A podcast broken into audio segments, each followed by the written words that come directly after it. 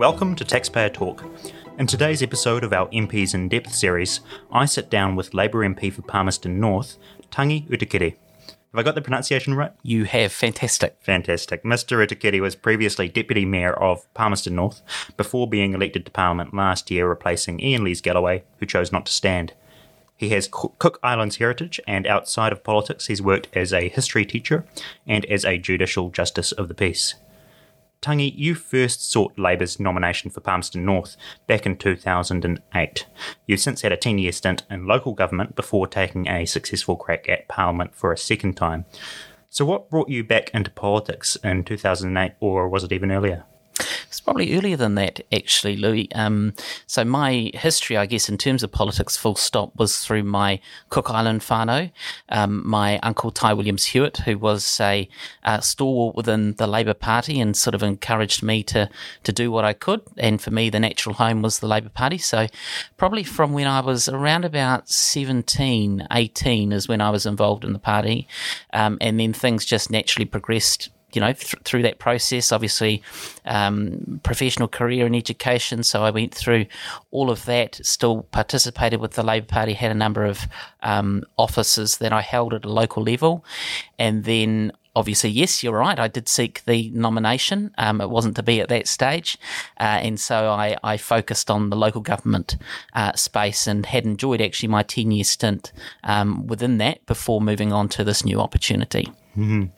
In 2008 or even earlier, um, was there a point at which you decided that politics would be a career? I think um, politics as a career as such, um, when you're young, often you think that's a way in which you can maybe make a difference or be involved.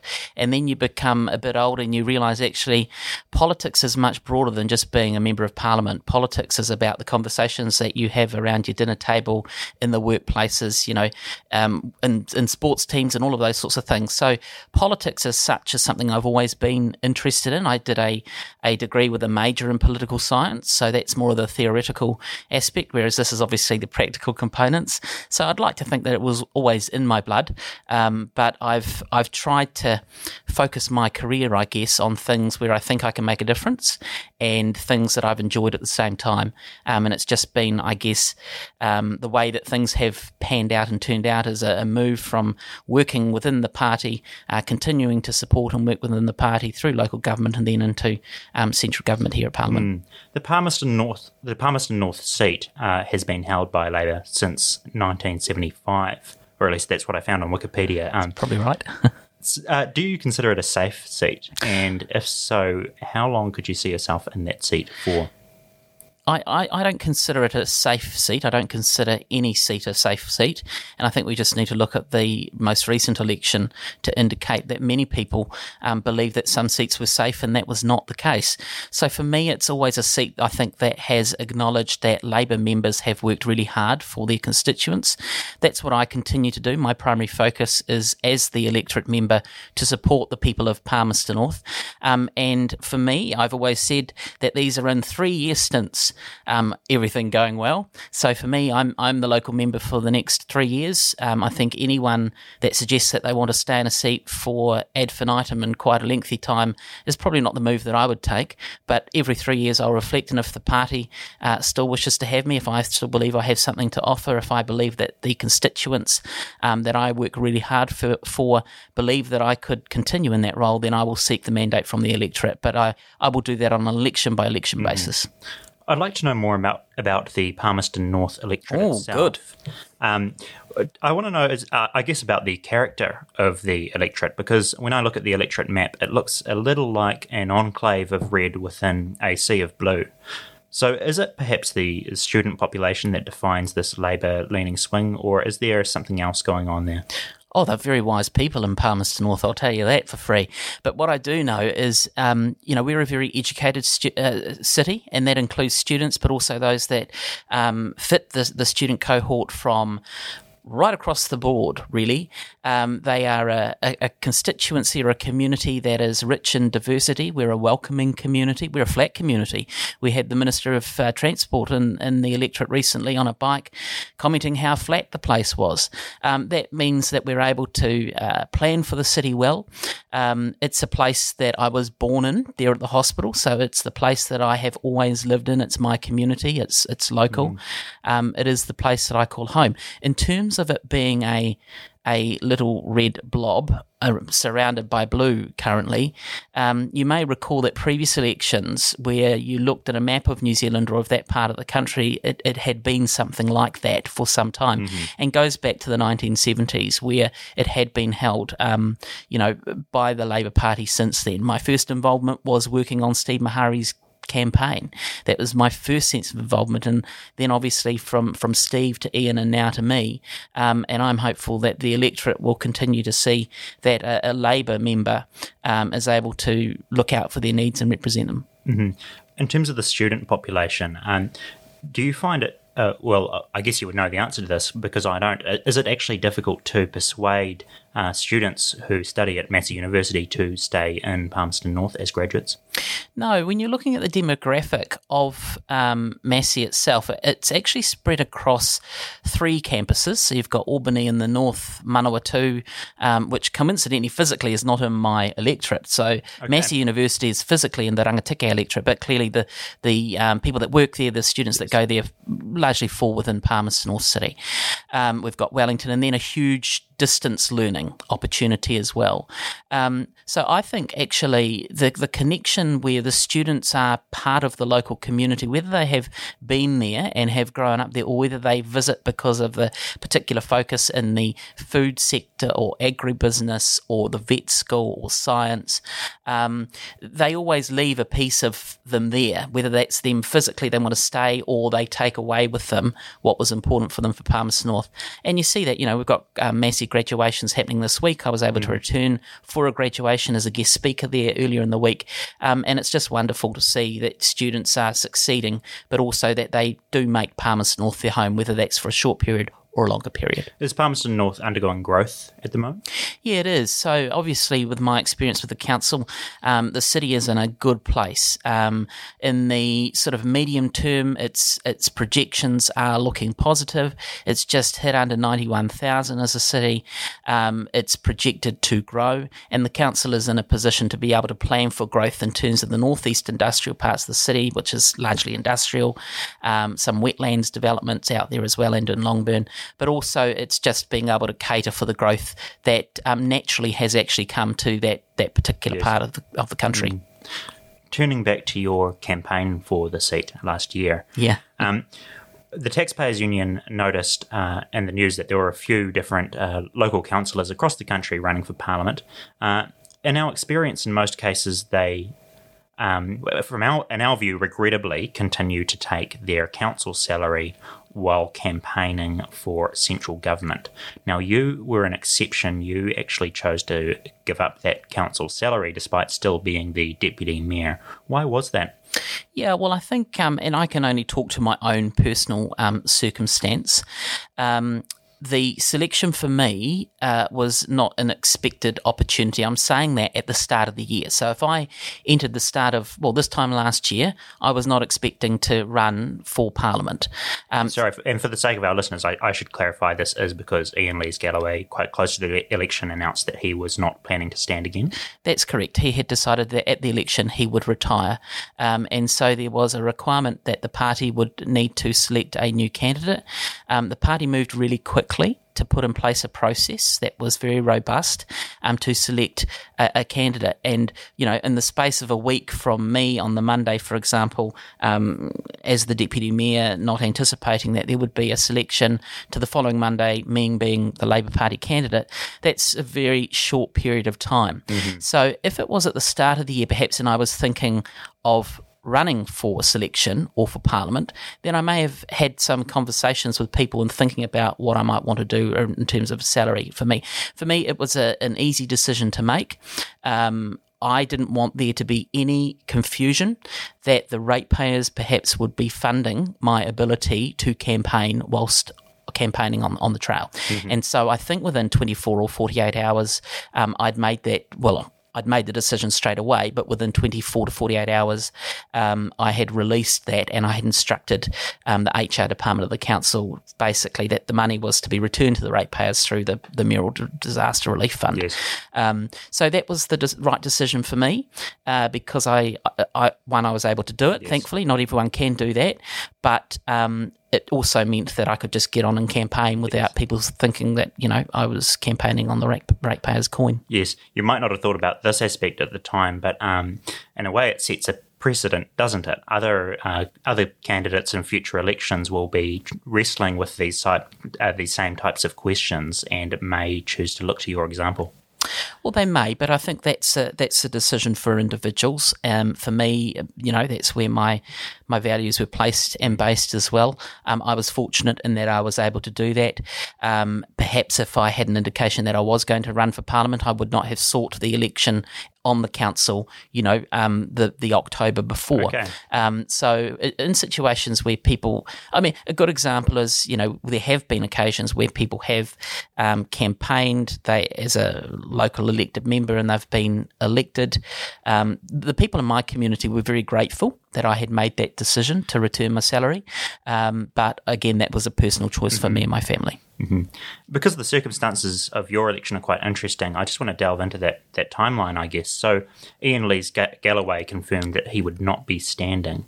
Uh, how soon did it take you after that announcement to make the decision to stand for Parliament? Yeah, so this was in July, and usually what happens in July is, um, you know, councils have gone through a process of finding, signing off their annual plans or whatever it might be, whether it's a 10 year long term plan. And so it gives an opportunity for staff to get on and do things. So there were no committee meetings or anything in July for us.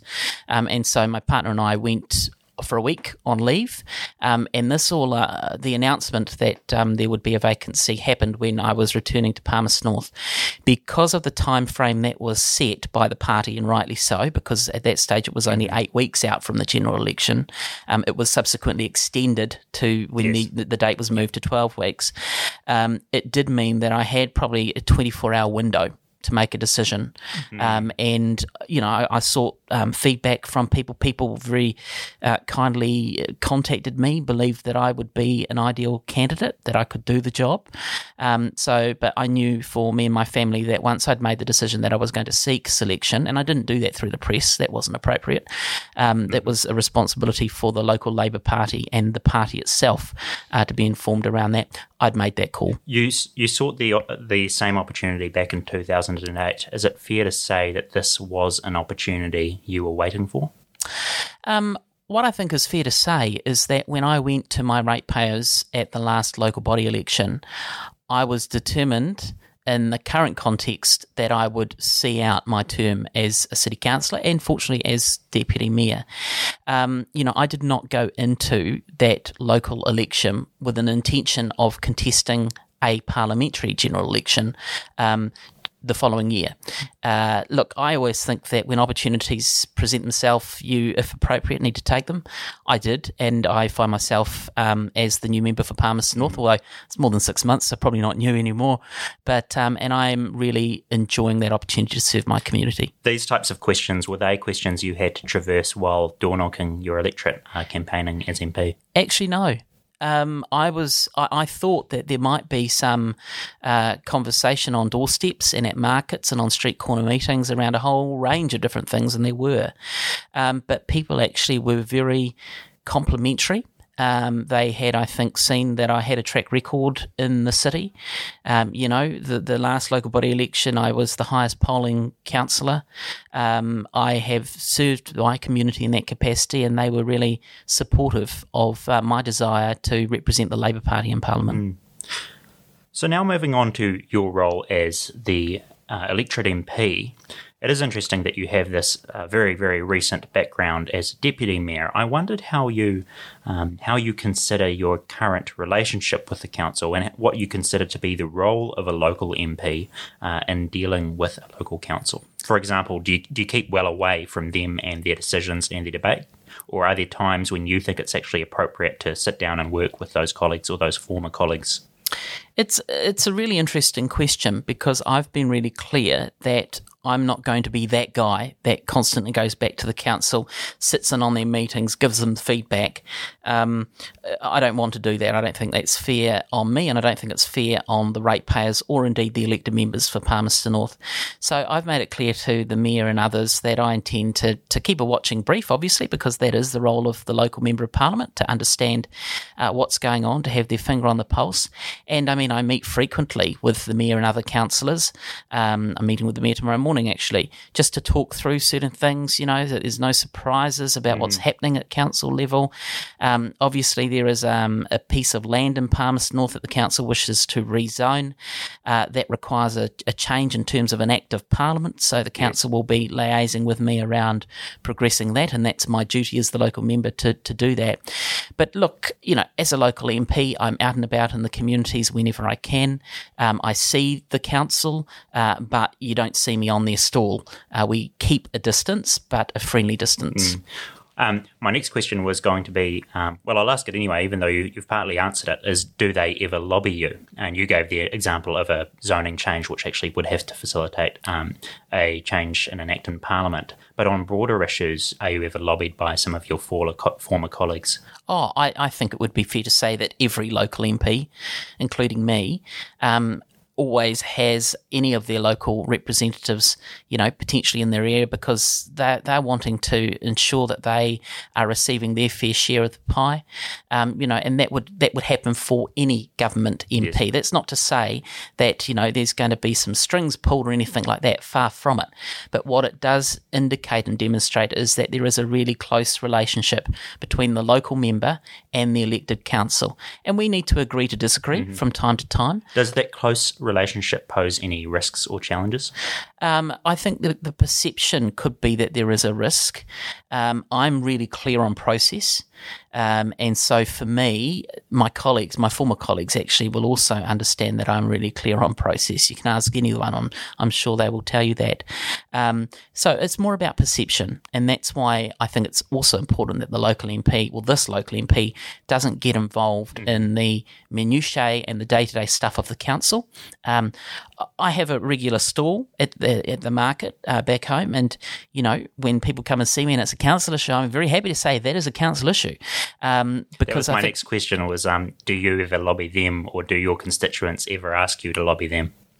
Um, yeah, they do. Constituents do, but I'm also really clear that the role of me as the local MP and my staff in Palmerston North is to facilitate access through the right channels. So, you know, we will make sure that if there is a, a constituent who has an issue about footpaths or rubbish or wastewater, that we don't necessarily go and lobby for them, but we make sure that they're able to access the people, uh, which generally are their local councillors, uh, to be able to follow that through from them. So.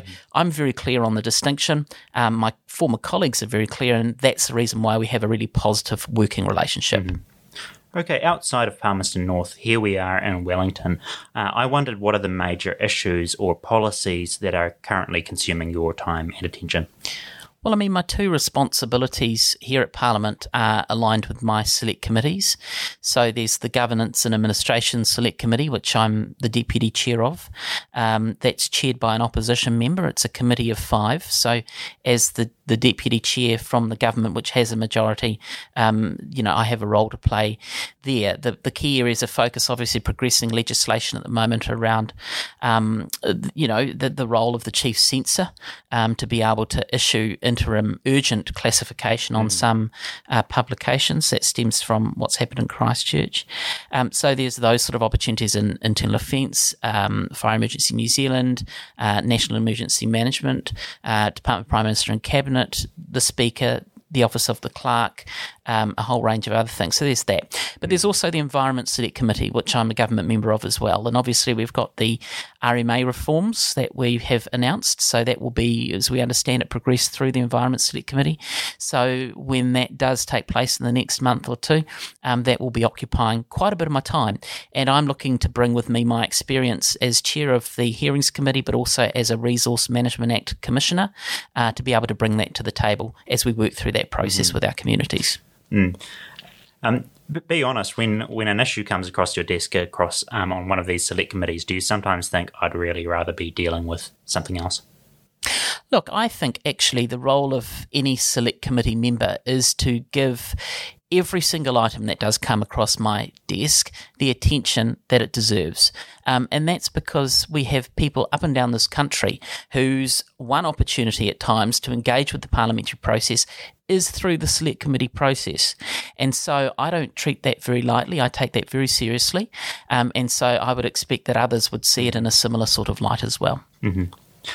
In entering politics, there must have been certain issues, and I wonder perhaps certain policy areas that have really uh, uh, grabbed grabbed your attention and motivated you. If you actually did have a choice to pull a lever on a certain policy area in New Zealand, regardless of your select committee responsibilities, where would you start? Well, that's a really interesting question because, um, you know, my history up until this point has largely been in education, as I've said, in local government, um, and in the criminal justice sector or system as well. And so for me, you know, a, member um, of two select committees, one, both of them I'm really comfortable with in terms of the content. Um, but I probably would think in terms of justice, you know, there's there's um, a lot of good stuff happening in the justice sector. Just prior to my election or my selection, actually, um, I'd been appointed as an in, uh, inaugural criminal cases review commission commissioner. Mm-hmm. Fantastic piece of work that I was really looking forward to. Unfortunately, I didn't get to do much yep. more than about six or eight weeks. This is a, a new body that reviews previously settled cases. It no, it, it reviews uh, potential miscarriages of justice, okay.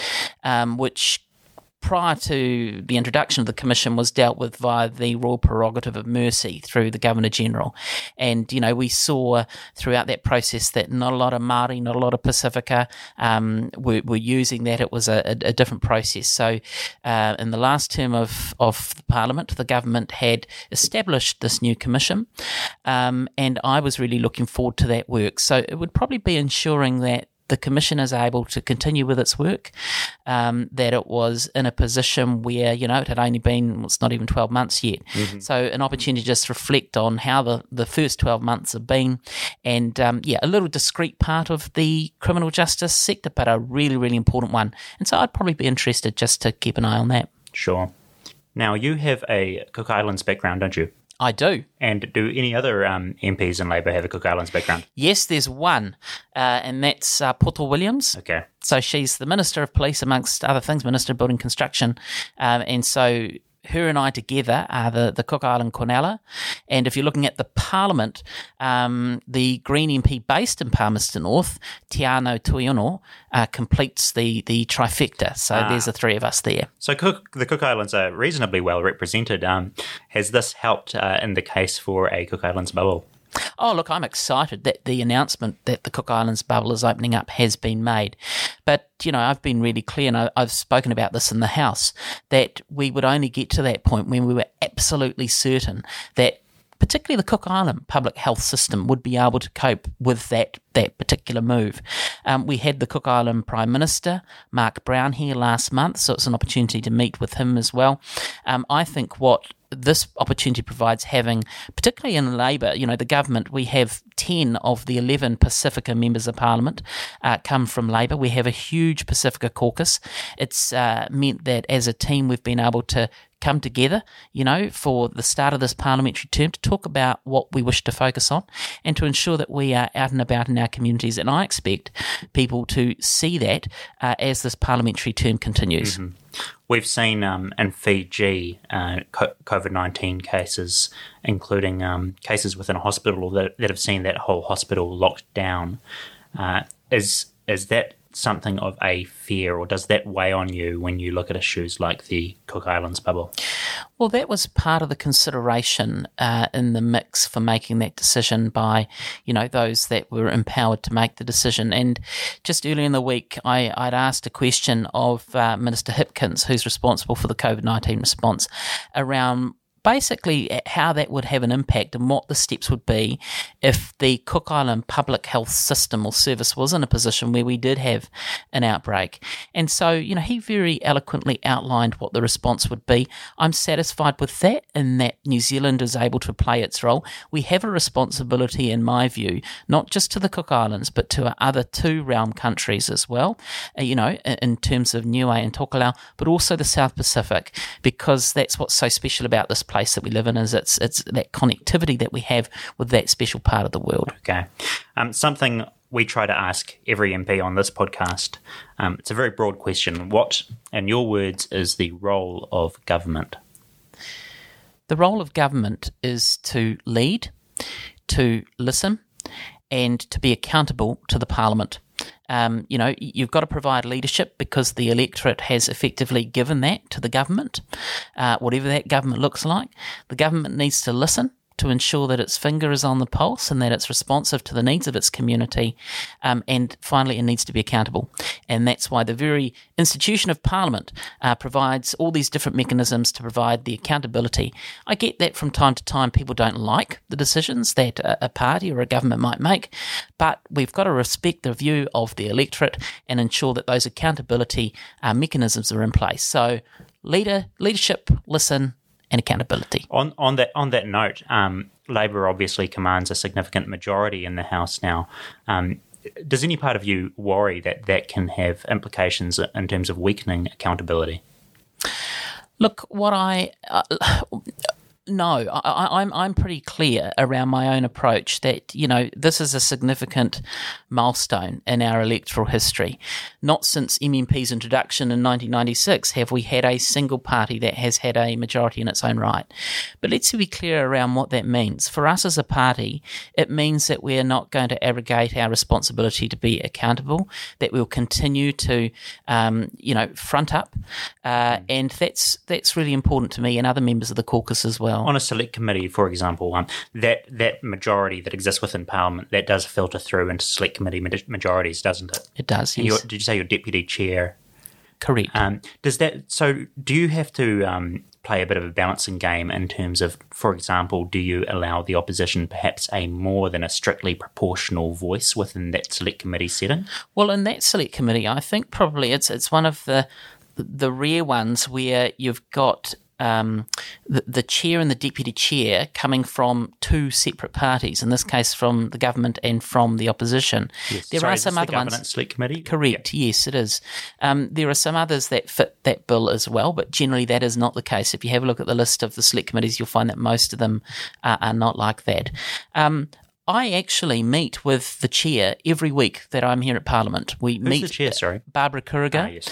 uh, the former government, you know, well, former uh, government whip once upon a yes. time, but but chief whip over in, in national. So I meet in her office every week with the clerks and we talk through things so that there are you know so that we're both on the same page i actually think you'll find that if you had a look at how the governance and administration select committee actually functions that it's a fairly fair it's a robust committee um, but it's it's a small one uh, and yeah it, it, doesn't seem to purely align itself with no no if you know 20% there 30% there all of those sorts of things it is a parliamentary functioning select committee, um, and that's how I intend to to, to, to continue to function okay. moving forward. Now, this is a taxpayers union podcast, so I should probably ask you one question about tax. Actually, I've got two questions about tax. But yes, I pay tax. They're quick. You do. Yeah. Okay. do you pay too much or not enough? I don't have an issue paying the right amount of tax. Okay. Um, what's your least favourite tax? My least favourite tax. No, I don't have a least favourite tax. Well, do you love all taxes equally, or is there one particular tax that you actually um, particularly like? I, I, I, I think the thing with tax is I don't have an issue paying tax, as I've said, um, because I think that everyone has a responsibility. Um, I see it as, as my opportunity to pay my fair share and to contribute as part of being a, a part of this wonderful country. From a policy perspective, though, do you see certain taxes as particularly, uh, I don't, for example, regressive? Um, I think some might see them in that particular light, but at the end of the day, it's about responsibility, um, and I'm perfectly fine paying my fair share of tax. Mm. And again, just from a policy perspective, and I, I know I asked your favourite your favourite tax? Um, thinking from a policy perspective, is is there actually a particular tax that you think uh, works particularly well or plays a particularly important function, either in terms of raising revenue or creating some kind of equity? Well, ter- well, actually, I think in terms of the approach to tax, in terms of closing the loophole around you know our recent uh, packages around housing announcements, for example. Um, yes, I think that is an attempt and a good one because it will work to provide a little bit more equity and fairness, so that those that wish to write off uh, certain opportunities that are not are that are not available to everyone, um, it removes that discrepancy. So probably that's a roundabout way of of um, answering your question. Okay. And as a history teacher, if you could meet one historical figure, who would it be? Gandhi. Gandhi. And who's the most famous person you actually have met? The most famous person I have actually met. Um, the ACT MP said David Seymour. The, oh, no, no. Um, well, I think that's relative to everyone because, you know, if it's politics, it's a certain individual.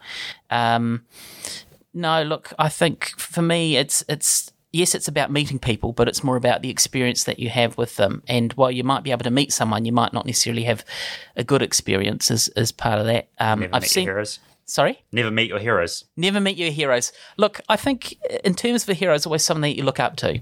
And so for me, I'd like to keep the magic there, I think. Sure. Very good. Thank you so much, Tangi, for joining us. Now, the Taxpayers Talk podcast is made possible by the tens of thousands of New Zealanders who join or support the Taxpayers Union at taxpayers.org.nz. Constructive feedback is welcome via podcast at taxpayers.org.nz and don't forget to hit subscribe or even give us a five star review on your podcast app.